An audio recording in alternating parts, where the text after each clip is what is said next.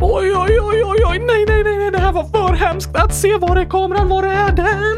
Snälla kameran, hallå? Men den funkar inte. Slut på batteri. Nej, panik! Hoppas extra batteriet är laddat. Vart har vi extra batteriet och ut med allting, ut med allting. Ah, var är det någonstans? Oskar, batteriet, Gabriel!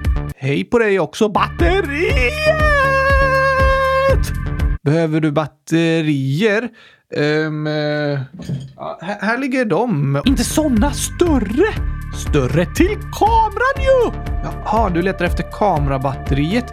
Vad ska du göra då? Gå ut och fota gurkor eller? Ja, mm, nu när du säger det så, så borde jag faktiskt göra det. Du behöver verkligen en ny bakgrundsbild på din dator, så lite gurkor vore inte fel att fota idag. Men det får jag göra efteråt. Först måste jag fota något annat och visa för världen. Det här kan inte få fortsätta.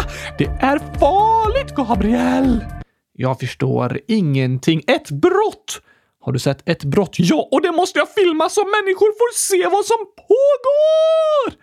Ta det lite lugnare nu. Jag har inte tid för lugn. Det går inte att rädda världen genom att chilla. Jag måste göra något! Ah, jo, det har du kanske rätt i. Vi kan inte bara sitta och vänta på att världen ska förändras av sig själv, utan vi måste faktiskt göra något. Precis! Så ge mig det där kamerabatteriet någon gång! Okej, okay, ja... Um... Eh, alltså, Oskar, det hade varit lättare om du inte hade vält ut alla lådor på golvet. Fast nu ser du ju alla saker samtidigt. Det måste vara ännu lättare att hitta det nu. Nej, Oskar. Jag sorterar sakerna i lådor så jag vet var jag har dem. Det är inte lättare om allt slängs ut i en stor hög på golvet. Nähä. Aj då. Men vi får hjälpas åt att leta här nere då. Ja, alltså Gabriel, det här blir ju som att hitta en tvål i en myrstack. Tvål i en myrstack. Precis, det hittar du aldrig! De där myrorna är inte särskilt renliga av sig. Det finns inte en tvål i närheten! Talesättet är inte en tvål i en myrstack, utan en nål i en höstack. Vad är en höstack för något? En hög med hö. Sånt där torkat gräs som hästar äter. Precis, finns det nålar i hö? Det låter inte så bra om hästarna ska äta det. Nej, det finns inte nålar i hö. Aha, och det är därför det är så svårt att hitta nålen, för den finns inte! Nej, talesättet att hitta en nål i en höstack handlar om att hitta något som finns där men som är nästan omöjligt att hitta. Som om du tappar en nål i en stor hög med hö. Det är nästan omöjligt att hitta den nålen. Ja, det har rätt i. Fast det är ännu svårare att hitta en tvål i en myrstack. det är eh, kanske sant. Och det här kamerabatteriet. Åh, oh, just det! Jag behöver verkligen det! Men vad är det du har sett för något egentligen? Jag var ute och åkte framåt i tiden din radiostyrda bil. Jag hade tänkt ta fantasin, men tiden går snabbare. Alltså dessa namn. Så åkte jag förbi ett bageri. Jag stannade tiden och stod och kollade lite i fönstret när de bakade. De gjorde sånt där eh, trasigt bröd. Eh, ja, krossade bakelser, du vet. Krossar... Croissant. Precis! Krossat! Ja, du menar croissant, typ som man säger på svenska. Ja tack, de är krossade. Det är därför de går sönder och smular massa när man äter dem. Nej.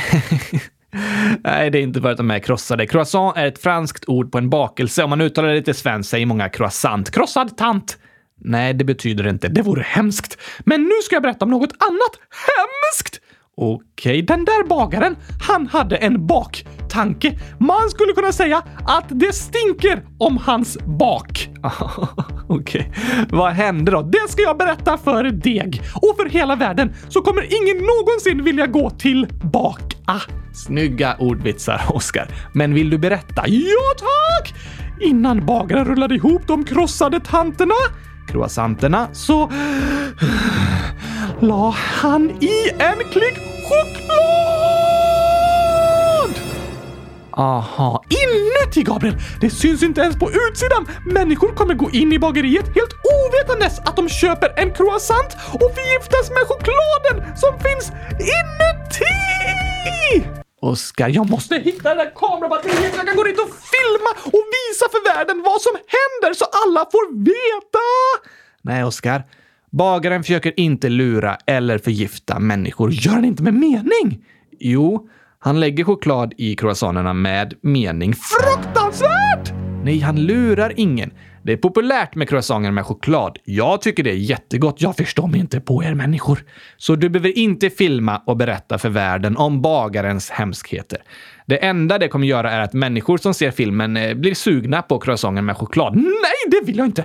Men jag skulle kunna gå dit och sätta upp en skylt. Vad ska det stå på den numret till eh, Dr. Gurka? ja, I förra avsnittet hittade vi ju en Dr. Gurka som är allergolog. Precis! Så om någon äter chokladtanterna, croissanterna, från bageriet och börjar må dåligt så kan de ringa Dr. Gurka och få hjälp! Ja, eh, det är sant. På tal om det så fick vi ett inlägg från Tidibo, 100 000 år, på riktigt 10 år. Ifall Oscar går till Dr. Gurka mot sin chokladallergi så kan han äta choklad. Eh, nej, eller så... Eh, nej, nej, nej, nej, inte så! Det går inte. Inte, nej, nej, det vill jag inte. Vad vill du att Dr. Gurka ska göra då? Hjälpa mig bevisa och berätta för världen att choklad är giftigt. Men det kommer inte gå. Så du säger att choklad är det nyttigaste som finns? Det sa jag inte, så det är onyttigt. Alltså, för mycket choklad kan man må dåligt av. Du erkänner att det är giftigt! Nu ska jag bara få med mig Dr. Gurka också. Jag sa inte att det är giftigt, men det kanske inte är så bra att äta en chokladkaka om dagen. Liksom. Godis, chips, läsk och glass och choklad. Det är inte giftigt, men vi människor mår inte bra om vi äter för mycket. Gurkaglass går det inte att äta för mycket av. Jo, det gör du. För människor i alla fall. Kanske inte för dockor, i alla fall inte i fantasin. Äter du gurkaglass i fantasin? Ja, ibland sitter jag i den och äter. Oh, ja, dessa bilar. Men Oskar, jag tycker det var bra det där du tänkte göra. Ja tack, det vore väldigt bra med en skylt med Dr. Gurkas nummer. Inte det. Det där med att filma bagaren. Fast du sa ju att alla redan vet att det är choklad i de krossade tanterna croissanterna, fast det är ofta choklad i tanter också. Ja, jo, det är det ofta. Men det står en skylt i bageriet att det är choklad i croissanterna. Bagaren lurar inte folk. Det som dock var bra tänkt var att filma det hemska och visa för världen. Precis! Alla måste få veta vad som pågår inne i bagerierna! Det är en bra tanke, Oskar. Det kan vara viktigt att saker filmas och fotas för att visa för världen vad som pågår. Det är viktigt med journalister som undersöker, ifrågasätter och tar bilder. Det är yttrandefrihet och det är något av det viktigaste som finns i en demokrati. Att inte de som har makt kan göra saker i hemlighet. Precis. Det är lättare att begå brott om ingen kollar. Såklart! Det är därför det ofta finns övervakningskameror runt eh, butiker och så. Ja tack! Och journalister är liksom demokratins övervakningskameror. En diktator försöker begå brott i hemlighet. Så i det landet stängs tidningar och tv-kanaler ner. Men förr i tiden, då var det mycket lättare för människor med makt att begå brott i hemlighet. Var det? Ja. Nu för tiden kan ju alla filma och fota med sina mobiler och sprida det på internet via sociala medier, vidare till stora tidningar och tv-kanaler. Och en film eller en bild kan göra väldigt stor skillnad. En bild! Ja. Vi människor reagerar ofta starkare på det vi får se än det vi hör talas om. Man brukar ju säga att en bild säger mer än tusen ord. Hundratusen ord! Tusen ord är talesättet, men varför det? Jag tror det är för att när vi ser på en bild eller en film så känns det som att vi är där. Och när man själv har varit där, när man själv fått se någonting, så påverkas man mer av det. När vi kommunicerar med andra människor så gör ju inte vi det bara genom själva orden vi säger, utan också genom hur vår röst låter. Jag kan låta lite trött eller taggad och glad! Ja, vår röst kan låta olika och våra ansiktsuttryck påverkar också det vi säger, blicken i ögonen. Så i en film så kommer allt det här omkring med, inte bara själva orden. Och då känns det ofta väldigt äkta och det kan skapa väldigt starka känslor inom oss. Okej? Okay? Genom historien har det funnits viktiga bilder som har lett till uppror, demonstrationer och totalt förändrat människors världsbild.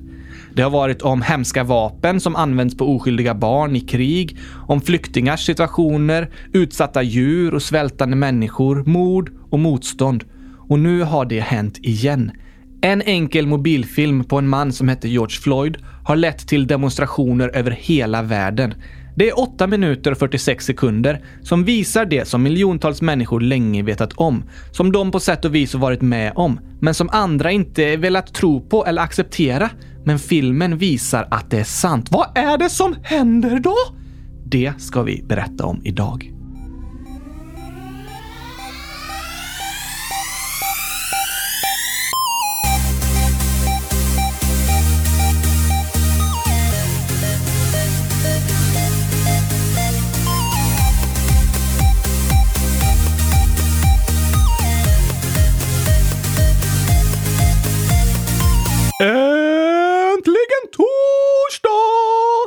Äntligen avsnitt 100 114 av Kylskåpsradion! I måndags hade vi ju ett avsnitt om USA och berättade då om vad vi ska prata om idag. Det är nog många som har längtat till dagens avsnitt. Det kan det säkert vara. För jag tror att många av er lyssnare har hört om George Floyd, den där filmen och demonstrationerna och upproren som sker över hela världen just nu. Vi har ju fått frågor om det i frågelådan. I måndags läste vi upp från Elvira, slash Billie Eilish, 10 år, som skriver “Kan ni snälla snacka om det som har hänt i USA? Det är en väldigt viktig situation. Om ni inte förstår vad jag pratar om så är det där med en polis som dödar en svart människa. Hashtag Black Lives Matter. Så hemskt. Snälla, verkligen.” Och Noah, 9 år, skriver också “Kan ni prata om det som hände i Amerika? Det där med polisen och den mörka?” Och vi har fler inlägg som vi ska ta upp senare under programmet. Ska vi visa filmen? Ja, nu går det inte att visa en film i podden, Oskar. Just det! Och jag tycker faktiskt inte att det är en film som man som barn ska titta på. Det är en väldigt hemsk film att se. Om man försöker kolla på den på internet så står det en varning först om att det är hemska bilder. Så jag tänker att vi istället kan förklara för er vad som händer i filmen och vad det är som har gjort att människorna blivit så upprörda när de har sett den. Vad händer då? Jo, George Floyd var en 46-årig man som bodde i staden Minneapolis i USA. Polisen arresterade honom för att han hade betalat med falska pengar i en butik. Visste han att de var falska? Det vet jag inte. Men det var inte så mycket pengar, 20 dollar, så eh, nästan 200 kronor. Är det ett allvarligt brott?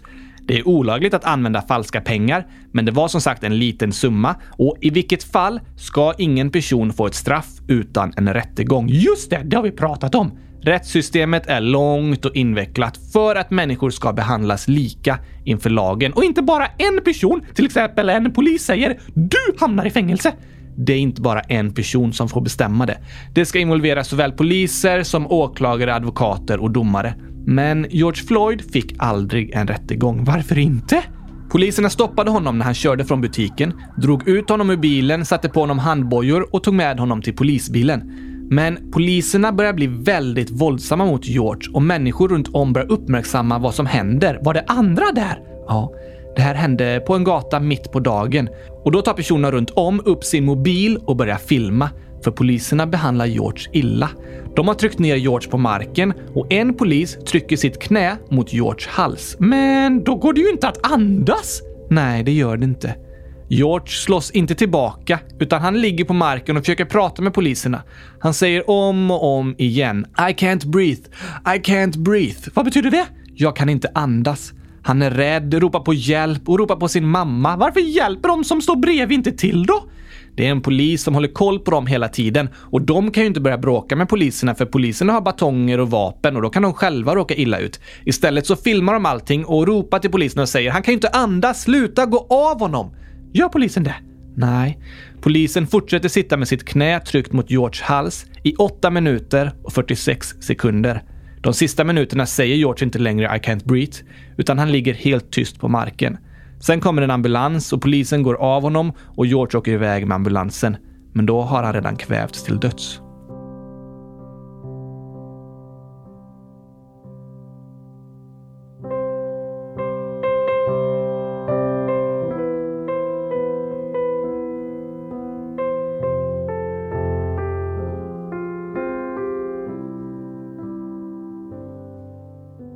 Det är en superhemsk berättelse! Det är det verkligen. Jag förstår att människor är arga på polisen. Ja, de som demonstrerar gör det till viss del mot polisen. Polisen har ju ganska stor makt. På vilket sätt? De har vapen och de har rätt att arrestera folk och till och med brotta ner eller skjuta personer. Fast poliser får väl inte göra vad de vill? Nej, precis. Polisen finns till för att skydda människor. Polisen ska man inte vara rädd för. De finns där för att vi ska känna oss trygga. Men makt kan missbrukas och även poliser kan göra sådant de inte får. Och i en demokrati är det viktigt att alla som har makt ifrågasätts och granskas. De måste kontrolleras så att de inte använder sin makt på fel sätt. Och det finns lagar att följa även för poliser. Till exempel Poliser ska bara använda våld om de måste skydda sig själva. Om en person med ett vapen är på väg att skjuta polisen, då får polisen skjuta tillbaka. Men George var väl ingen fara för polisen? Nej, det är det som gör människor så arga. Att polisen är för hård och våldsam. Och det som gör situationen med George så speciell är att om han hade haft en annan färg på sin hud så hade han antagligen levt idag. Det gör väl ingen skillnad? Det ska inte göra någon skillnad. Men eh, särskilt i USA så är det väldigt tydligt att svarta människor behandlas sämre av polisen än vita. Nej? Jo, och det är något som den svarta delen av befolkningen har vetat om länge. Det har demonstrerats och polisen har kritiserats i många år. Och filmen på George Floyd har blivit som ett bevis för det här. Ett sätt att berätta för hela världen och säga “Kolla här! Ni ser ju i filmen, vi behandlas sämre på grund av vår hudfärg. Det är inte okej!” okay. Det är det inte. Men det händer, det är sant. Och det här är inte första gången. Demonstrationerna som sker världen över nu är inte bara för det som hände George Floyd. Det har hänt många liknande fall genom historien, även de senaste åren. Orden och hashtaggen I can't breathe, jag kan inte andas, började användas år 2014 efter att en afroamerikansk man som hette Eric Garner hade blivit tagen i ett strypgrepp av polisen tills han inte kunde andas längre. Som George Floyd! Precis, en väldigt liknande situation och det har genom åren skett många dödsfall på grund av att polisen varit för våldsam mot svarta amerikaner. Men demonstrationerna handlar inte bara om de här extra hemska händelserna.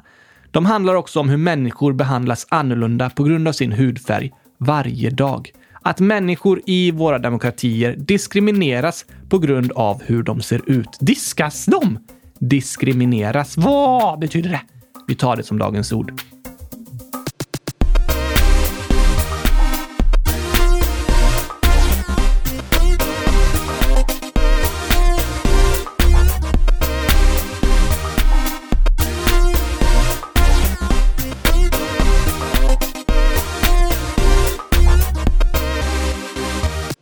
Jakob, 10 år, har skrivit i frågelådan och frågat vad betyder diskriminering? Diskminimering? Det är när man använder samma glas flera dagar i sträck för att det inte ska bli så mycket disk.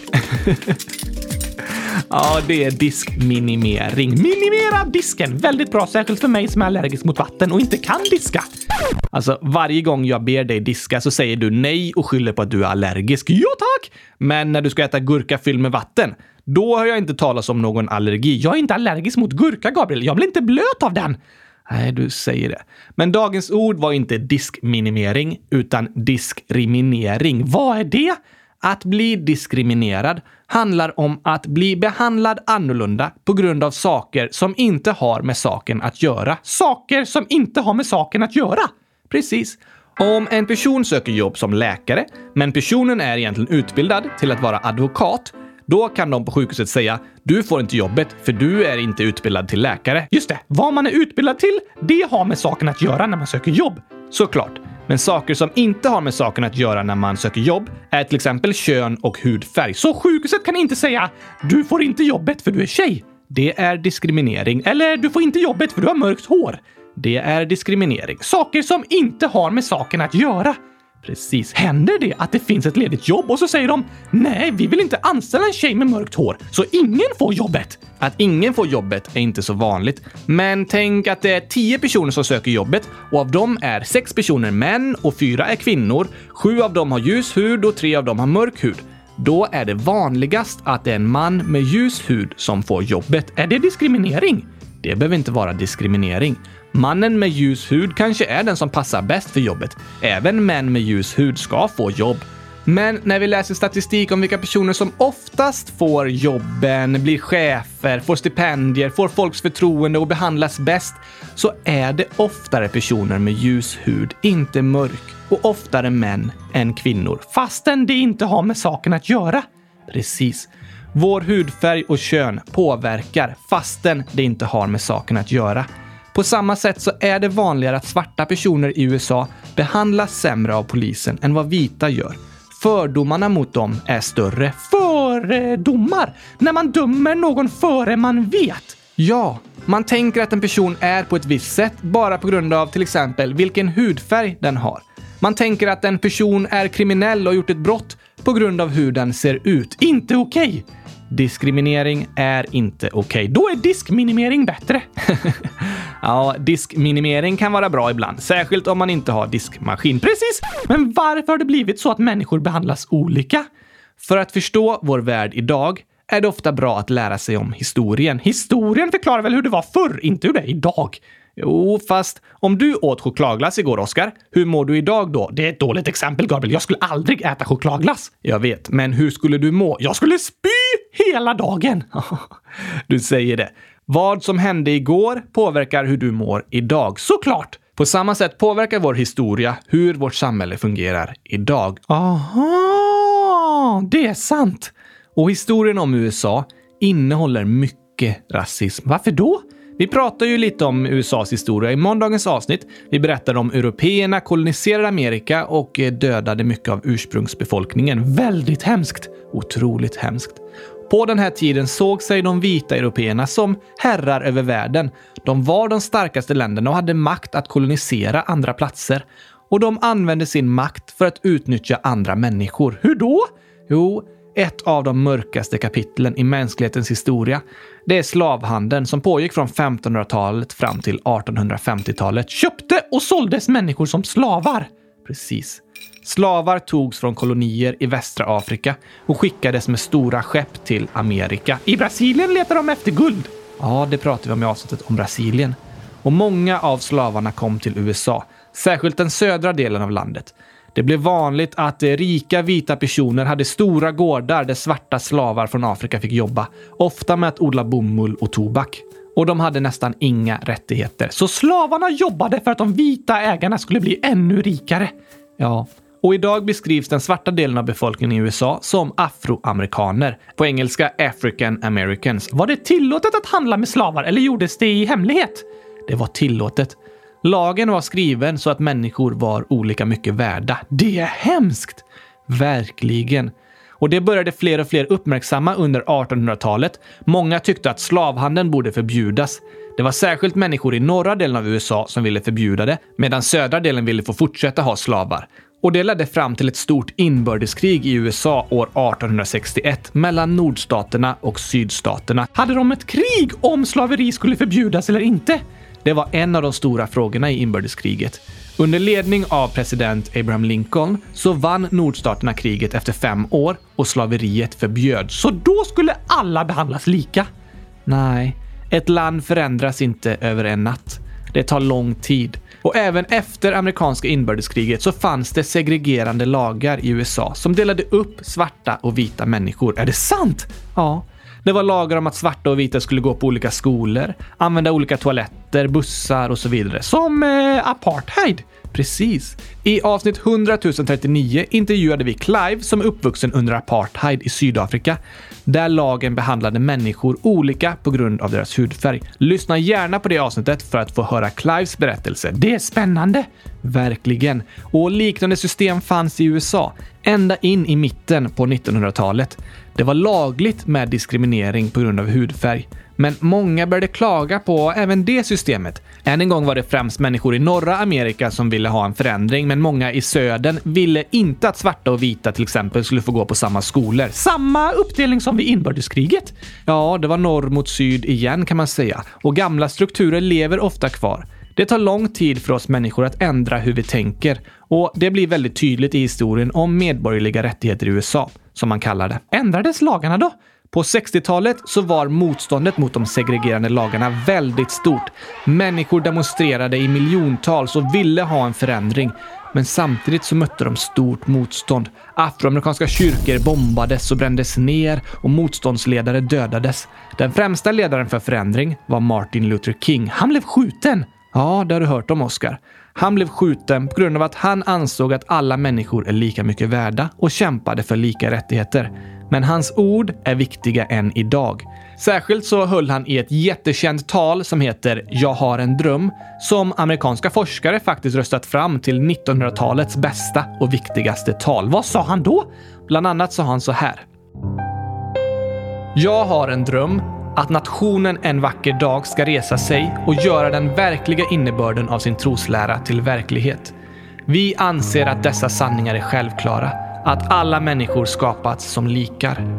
Jag har en dröm att mina fyra små barn en dag ska leva i en nation där de inte blir dömda efter sin hudfärg utan efter deras karaktärs innehåll.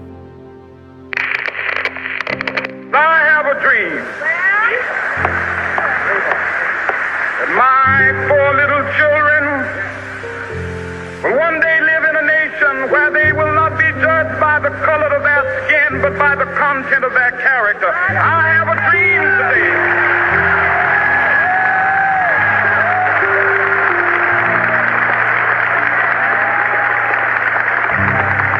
I have a dream that one day Det drömmer vi fortfarande om idag. Blev det bättre då? Ja, det var mycket som blev bättre. Lagarna ändrades och det blev förbjudet att diskriminera människor på grund av deras hudfärg. Så de lyckades!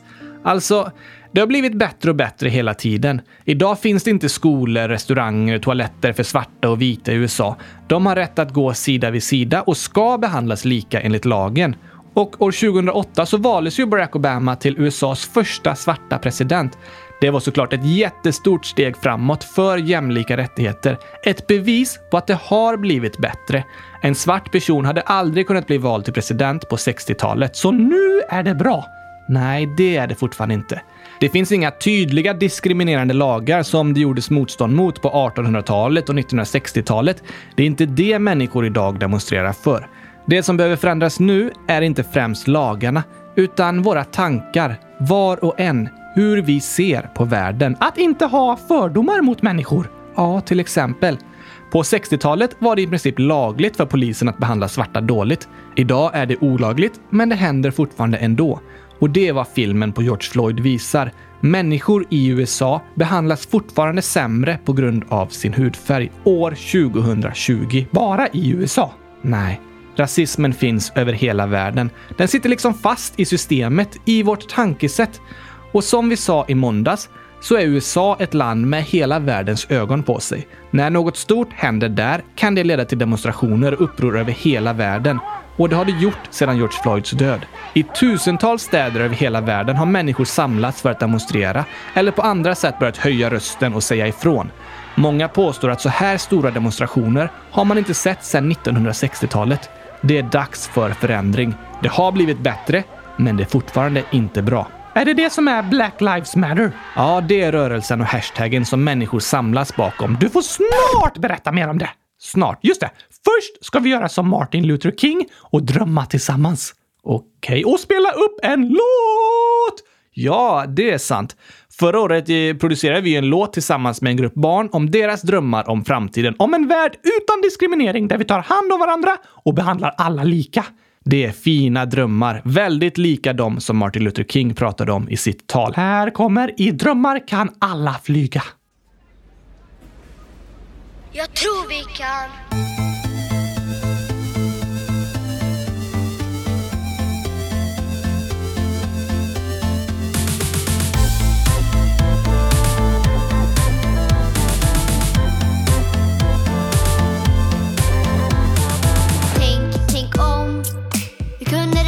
Klimatet.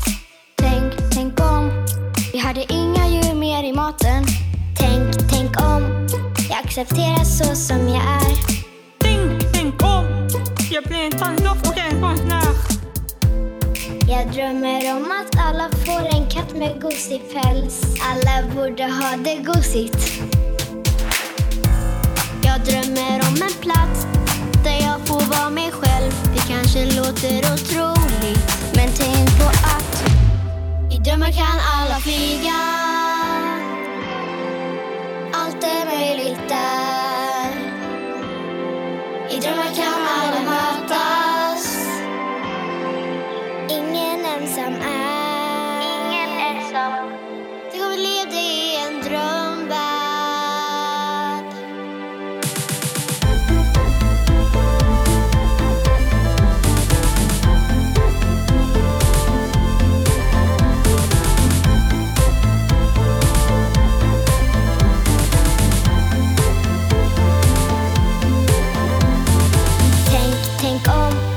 Skriva böcker människor vill läsa. Tänk, tänk om vi hittar nya sätt att kunna resa. Tänk, Tänk, om jag blir polis som får hjälpa andra. Tänk, tänk om ingen längre från krig behöver vandra. Jag drömmer om att bli en ambulansförare och om att få bada. Jag drömmer om att alla ska få ha en lärare. Och människor ska vara smarta. I drömmar kan alla flyga.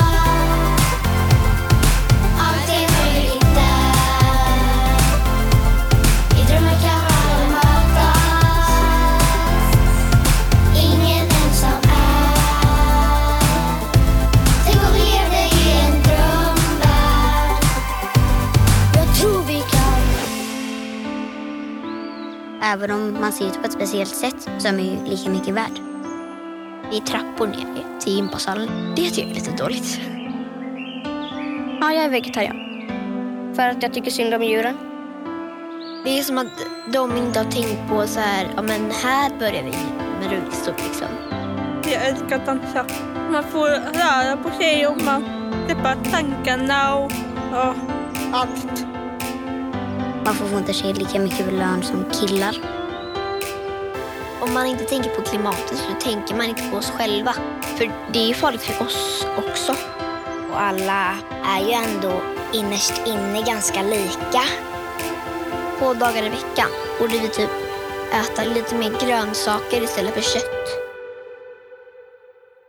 Det är jättemycket krig och så just där de bor. Så kanske de kommer till exempel till Sverige och så säger de att de inte kan komma in i landet när det är barnets bästa. Lagar är liksom till för att följas, men eh, det blir inte alls så. I drömmar kan alla flyga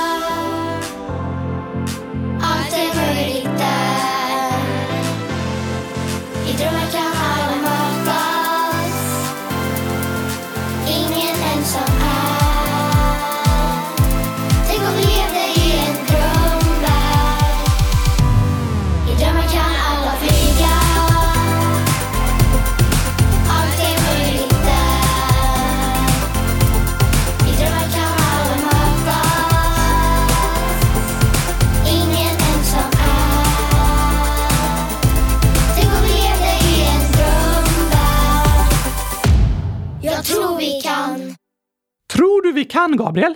Ja, det gör jag, Oskar. Vi lever i en demokrati. Det är inte en perfekt demokrati, men i en demokrati är det folket som bestämmer. Du och jag är med och påverkar. Det är vi tillsammans som kommer överens om hur vi vill att våra samhällen ska fungera. Då kan det gå! Det kan det, men jag visste inte att det fanns så många rasister i USA och i Sverige. Nej, det är nästan inga människor som skulle kalla sig själva för rasister. Hur kan det finnas så mycket rasism om det inte finns några rasister? Väldigt bra fråga. Och rasist, det är inte något man är eller inte. Vadå? Vi kan alla tänka och agera rasistiskt utan att ens förstå det själva. Vi är del av system där vita människor får fler fördelar än svarta. Typ att det är lättare att få jobb. Ja, till exempel. Och misstänksamheten mot svarta är större, vilket gör att de behandlas sämre av polisen till exempel. Människor litar inte lika mycket på dem, bara på grund av vilken hudfärg de har. Just det. Och 2013 så grundades rörelsen Black Lives Matter efter att en 17-årig afroamerikansk kille blivit felaktigt skjuten av polisen. Pojken dog, men polisen fick gå fri. Och då började folk protestera och säga “Black Lives Matter”. Svarta liv räknas! Så kan man översätta det. Eller svarta liv är viktiga. Alla liv är väl viktiga? Precis. Men Black Lives Matter handlar inte om att andra liv inte är viktiga. Det handlar om att Black Lives Matter too. Svarta liv är också viktiga.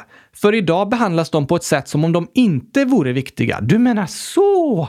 Det är många som kritiserar rörelsen och säger “Ni borde ju säga att alla liv är viktiga”. Just det! Men det är lite som att jag skulle demonstrera med en skylt som säger “Rädda regnskogen” och så kommer du och säger “Vi ska väl rädda alla skogar?” Ja, såklart säger jag. Men läget är akut i regnskogen. Därför måste vi uppmärksamma och prata om det. Det betyder inte att andra skogar inte är viktiga, men regnskogen behöver verkligen vårt fokus just nu. Aha! Rasismen är ett stort problem som måste uppmärksammas. Precis. Än en gång så har vi sett hur rasismen till och med leder till att människor dör. Därför demonstreras det med orden “Black Lives Matter” för att uppmärksamma situationen och säga “Vårt samhälle är inte perfekt. Det har blivit bättre, men det är fortfarande inte bra. Människor behandlas sämre på grund av sin hudfärg och det är inte okej!” okay.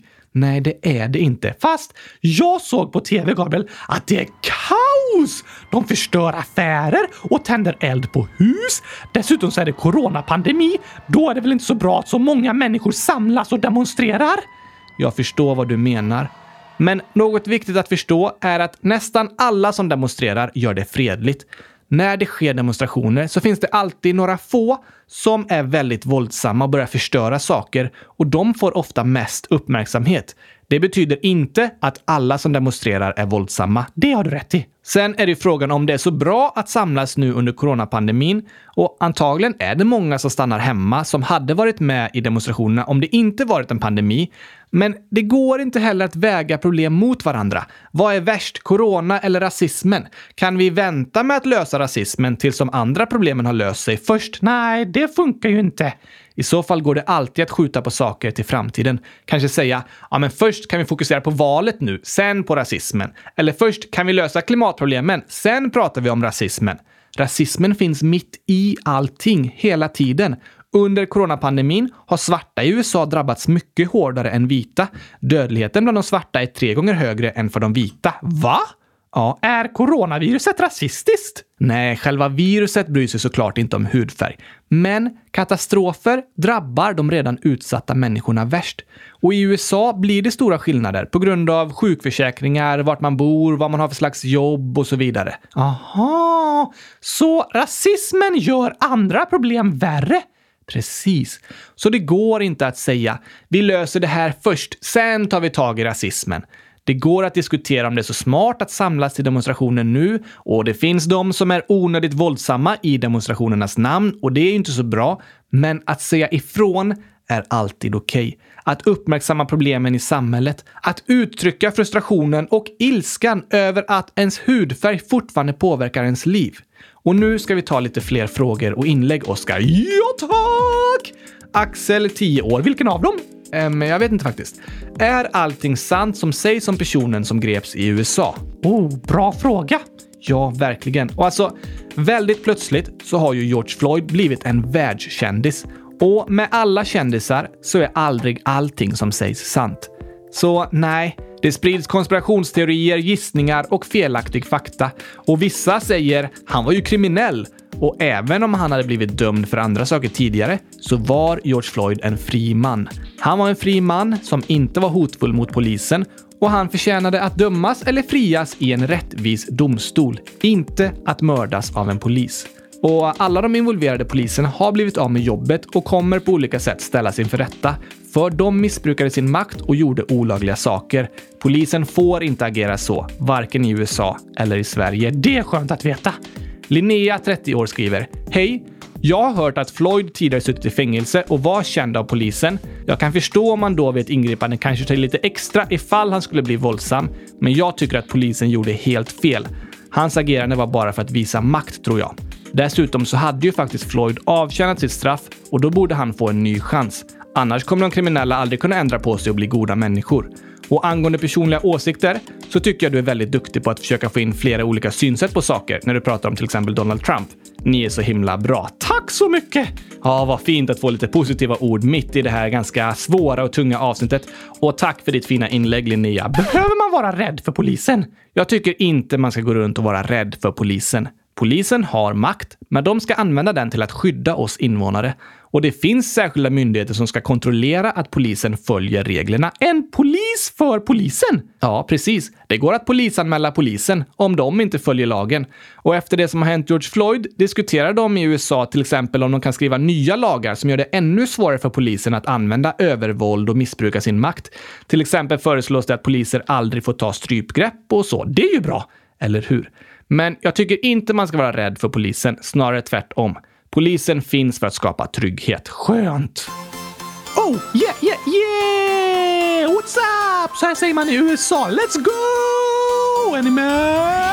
Vi åker till stort land i väst. De ser sig alltid som bäst. Columbus hamnar lite fel för hans karta saknar en hel världsdel. Miljoner svenskar flyttar dit längre än en kort visit. De grävde guld och odlade mark och landet blev snabbt stort och starkt. Finns både öken, berg och skog. Av stränder kan du ej få nog. Hamburgare och apple pie, CIA och FBI. De ser sig som frihetens land, men det ifrågasätts ibland. Är uppdelat i delstater och har en mäktig militär. En president i fokus jämt, ett Hollywood med allvar och skämt. Mycket av det vi ser varje dag kommer faktiskt från USA. Yeah! Oh, oh! Yeah, yeah, yeah, yeah! USA! Sen skriver Judith, 13 år. Hej kylskåpsradion! För cirka en vecka sedan gick det en film på kanal 6 som handlar om det som händer i USA idag. Filmen heter Woodlawn och är baserad på en sann historia. Den handlar om när det var som mest rasistiskt i USA år 1973. Jag skulle rekommendera den för alla över 11 år. Det är en kristen film och är verkligen värd att se. Eran podd är verkligen jättebra. Vilket bra förslag! Hur stavas det? Woodlawn. W-O-O-D-L-A-W-N. Och tack för det ljudet. Jag har hört talas om filmen men faktiskt aldrig sett den. Så om du som lyssnar är över 11 år kan Woodlawn vara ett bra filmtips för att lära sig mer om rasism.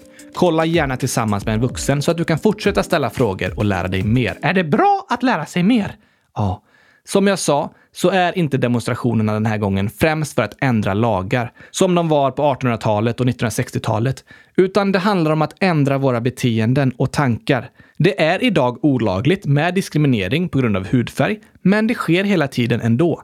Därför har vi ett gemensamt ansvar att förändra våra samhällen. Och många människor säger ju “jag är inte rasist”. Det är bra. Absolut. Men jag tycker inte det räcker att säga “jag är inte rasist”. Jag tycker att vi var och en behöver engagera oss som antirasister. Inte bara sitta och vänta och tänka “jag säger i alla fall inget rasistiskt”, utan istället agera och tänka “vad kan jag göra för att motverka rasismen? Hur kan jag vara en antirasist? Vad kan man göra då?” Om vi alla skulle säga ifrån när människor diskrimineras, då skulle inte det ske längre. Precis! Och jag tror att alla ni barn är bra på att se orättvisor. Att upptäcka när människor behandlas illa. Så att säga ifrån och uppmärksamma orättvisor, det är ett sätt att vara antirasist. Jo tack! Sen så har ju vi alla människor fördomar. När vi inte vet, då har vi en fördom. Man tänker eh, “så är det nog”. Precis, att tänka “så är det nog”, det är en fördom. För man vet inte. Så att lära oss om rasism är ett botemedel mot fördomar. Och att lära känna människor som kommer från andra länder och har en annan hudfärg än du har, det är botemedel mot rasism. Kunskap är botemedel mot rasism. Helt rätt. Att vara en antirasist handlar om att försöka lära sig. Att lyssna, att vilja veta mer. Inte säga “fast jag är inte rasist”, utan istället säga “aha, kan du berätta mer? Jag vill förstå hur du har det. Så det går att eh, se på film och läsa böcker? Filmer och böcker kan vara väldigt bra. Kanske kan du fråga din skolbibliotekarie om han eller hon kan tipsa om bra böcker så du lär dig mer om rasism och världens orättvisor. Och det kanske viktigaste är att lyssna på människor. Bli kompis med personer med en annan bakgrund än dig. Berätta för dem om hur du har det och lyssna på när de berättar om hur de har det. Genom att umgås med människor lär vi oss respektera och förstå varandra. Det är nog det viktigaste sättet av alla, att lyssna på andra människor. Många problem kan lösas om vi blir bättre på att lyssna på varandra. Det låter inte så svårt att vara en antirasist. Det behöver inte vara svårt. Det som behövs är att vi försöker. Att vi försöker lyssna, lära oss och förstå. Att vi engagerar oss i frågan. På samma sätt som vi engagerar oss för att rädda klimatet kan vi engagera oss som antirasister. Och det positiva är att det är vi tillsammans som har makten. De senaste 200 åren har det blivit bättre, men det är fortfarande inte bra. Men det kan bli bättre! Det kan det. Jag har en dröm om det! Ja, vad fint, Oskar. Är det okej okay att skämta om olika hudfärger? Nej, det tycker inte jag man ska göra. Ofta säger någon ett diskriminerande skämt och bortförklarar med “det är ju bara på skoj”. Men det är aldrig kul att skratta åt diskriminering. Så det går att säga ifrån även om ni hör sådana rasistiska skämt. Men att skoja om namnet på olika länder? Ja, vi har fått in lite ordvitsar om namn på länder och då skrattar man ju bara åt att två ord låter likadana. Det tycker jag är okej, men att skämta om att till exempel svarta personer är på ett visst sätt, Det tycker jag inte man ska göra. Okej, men här kommer i alla fall lite tokiga ordvitsar då. Det var kul.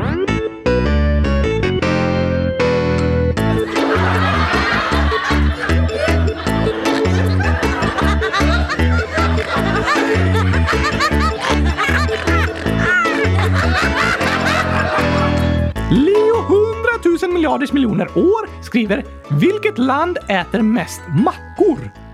Mest mackor. Bo- bo- bo- eh, Och så är det en ordvits då, eller? Ja tack! Ehm, mackor. Jag vet inte. Nordmakedonien. Makedonien. Ja. ja, det var roligt. Och vad bra, Leo, att du uppmärksammade att det heter Nordmakedonien nu, inte bara Makedonien. Ja tack, det var påläst. Leo har ett till skämt. Vilket land har mest kratrar?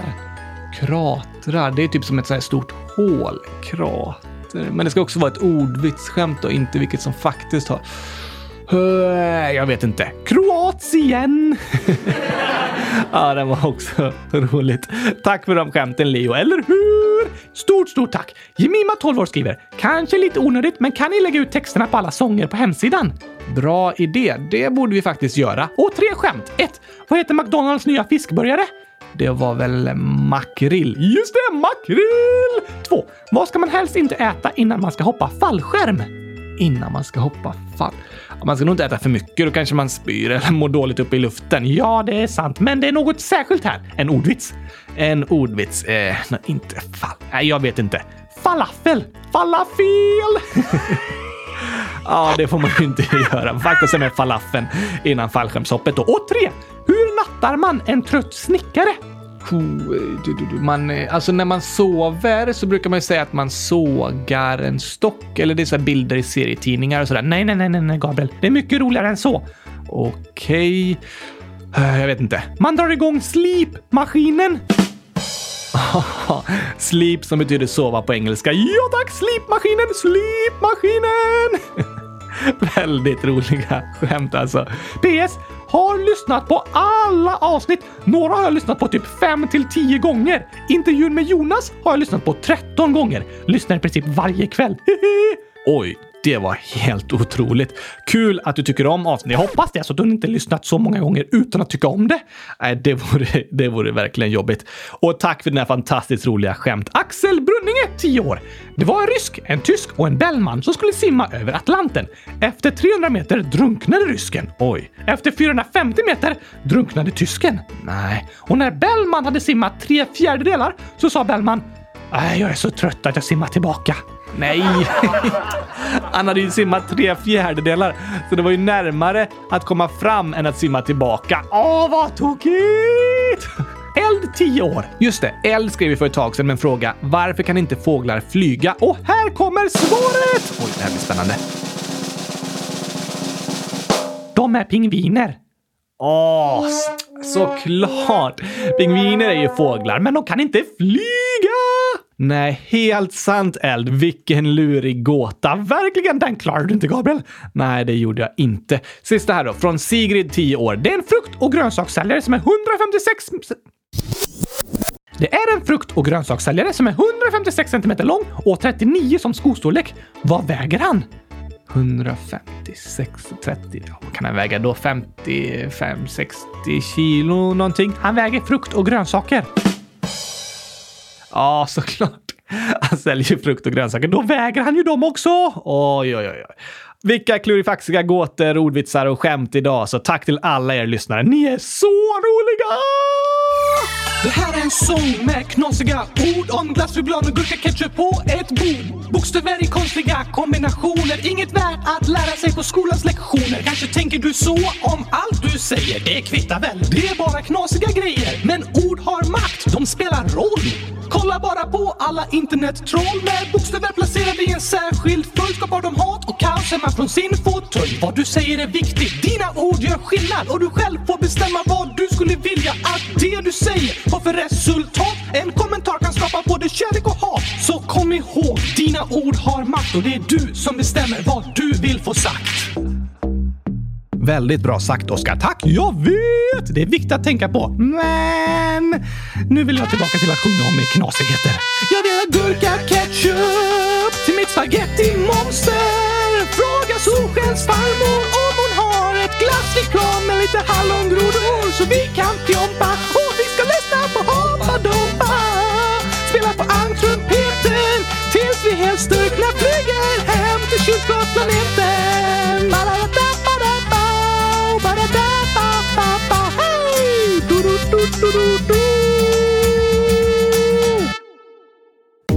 USA-Ebbe, 100 år, skriver “När jag åkte till USA tog det 22 timmar med flygplan. Jag åkte till Naples i Florida. Wow, det var lång tid!